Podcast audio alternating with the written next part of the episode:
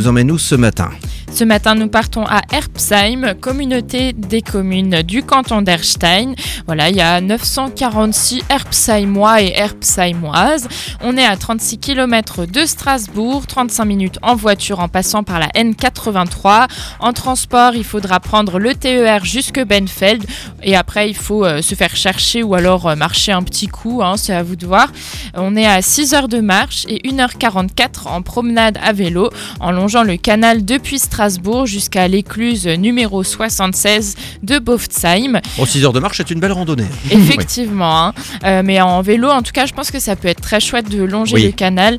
Les communes avoisinantes de Erbsheim, c'est Sand, Gerstheim, Benfeld, Erbsheim, Obenheim, Rosfeld, Friesenheim et Boftsheim. Donc voilà, on est dans le, le coin d'Erstein, hein, c'est assez chouette. C'est traversé par le cours d'eau de la Zems, qui est donc euh, c'est un petit village hein, qui est au milieu des champs et des arbustes. Il y a la D5 et la D782 qui traversent le village.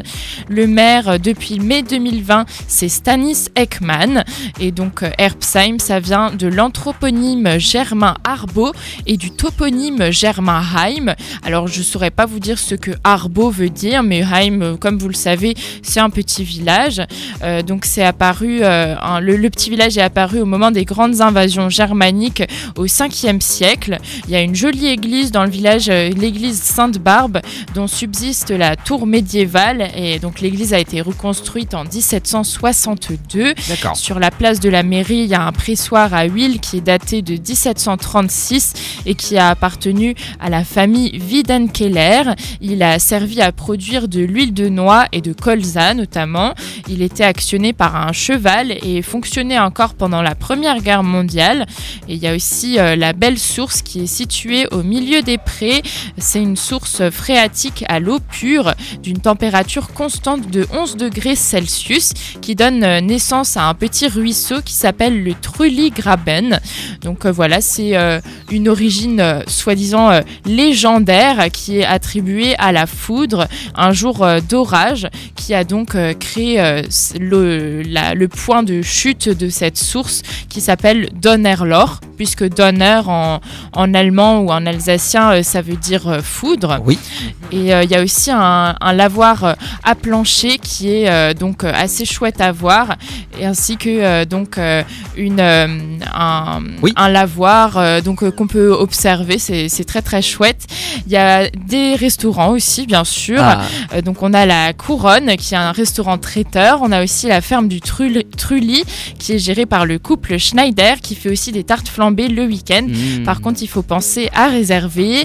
Il y a un ranch de la Zems qui porte donc le nom du petit ruisseau qui traverse le village. Il propose euh, notamment des promenades à cheval, donc c'est super chouette. On a une école primaire et maternelle qui ont même un depuis 2017. Il y a une salle polyvalente, le cours lisse, qu'on peut euh, notamment louer, hein, par exemple. Au niveau des associations, c'est plutôt bien desservi aussi. On a le club des joyeux retraités qui Ah. organise des petites activités. Très important. On a un club de Scrabble qui euh, se rejoint les mardis après-midi de 14h à 18h. Et donc, on a euh, plusieurs commerces aussi, bien sûr. hein. On a un garage auto, une boulangerie-pâtisserie euh, qui fait aussi euh, un petit peu épicerie. On a une sculpteuse sur bois, un illustrateur, euh, un chauffagiste, un paysagiste. On a aussi euh, un petit commerce qui s'appelle le Bretzel d'Alsace qui vend euh, des bretzels sur euh, marché à Molsheim, Scheffersheim, Erstein ou Benfeld, mais vous pouvez aussi vous faire livrer. Eh, C'est bien renseigné. Hein. Ouais, on dirait. Ouais. Effectivement, il y a un coiffeur, il y a plein d'associations différentes aussi, notamment pour la pêche. Donc c'est très très chouette euh, à voir.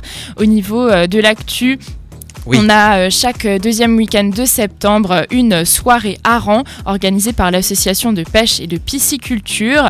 Et on a aussi euh, au mois de mai la marche des braconniers. Alors cette Ça, c'est année, une dinguerie. hein. elle a Ce truc-là, réuni, c'est une dinguerie. Je l'ai faite une c'est fois. vrai, tu as été Je m'en rappelle plus, c'est les gendarmes qui m'ont raconté. je plaisante évidemment, mais c'est Donc, c'est- euh, c'est vachement bien la marche des, bra- des braconniers, très très connue. hein. Effectivement, c'est- donc c'est une marche gourmande. hein. C'est pour ça que Tellery euh, nous dit qu'il a fini de manière assez pompette, ce qui rejoint d'ailleurs le tout. thème du jour. On rappelle que l'abus d'alcool est dangereux pour la Santé, santé. Évidemment. Et donc cette année, au mois de mai, on avait quand même 1500 marcheurs. Et événement assez mignon que je voulais vous raconter, c'est que le 1er janvier de cette année, euh, il y a deux sœurs qui sont devenues mères le même jour, dont une était euh, justement euh, habitante de Herbsheim. Euh, et donc ces, ces deux filles euh, ont, a- ont accouché le même jour de leur premier enfant. Donc c'était un grand frangines. hasard. Deux frangines. Exactement, puisqu'il y, y en a une qui a été euh, finalement en avance. Et donc les deux frangines ont accouché le même jour, l'une à, à Sainte-Anne à Strasbourg et l'autre à l'hôpital à du même père, du coup?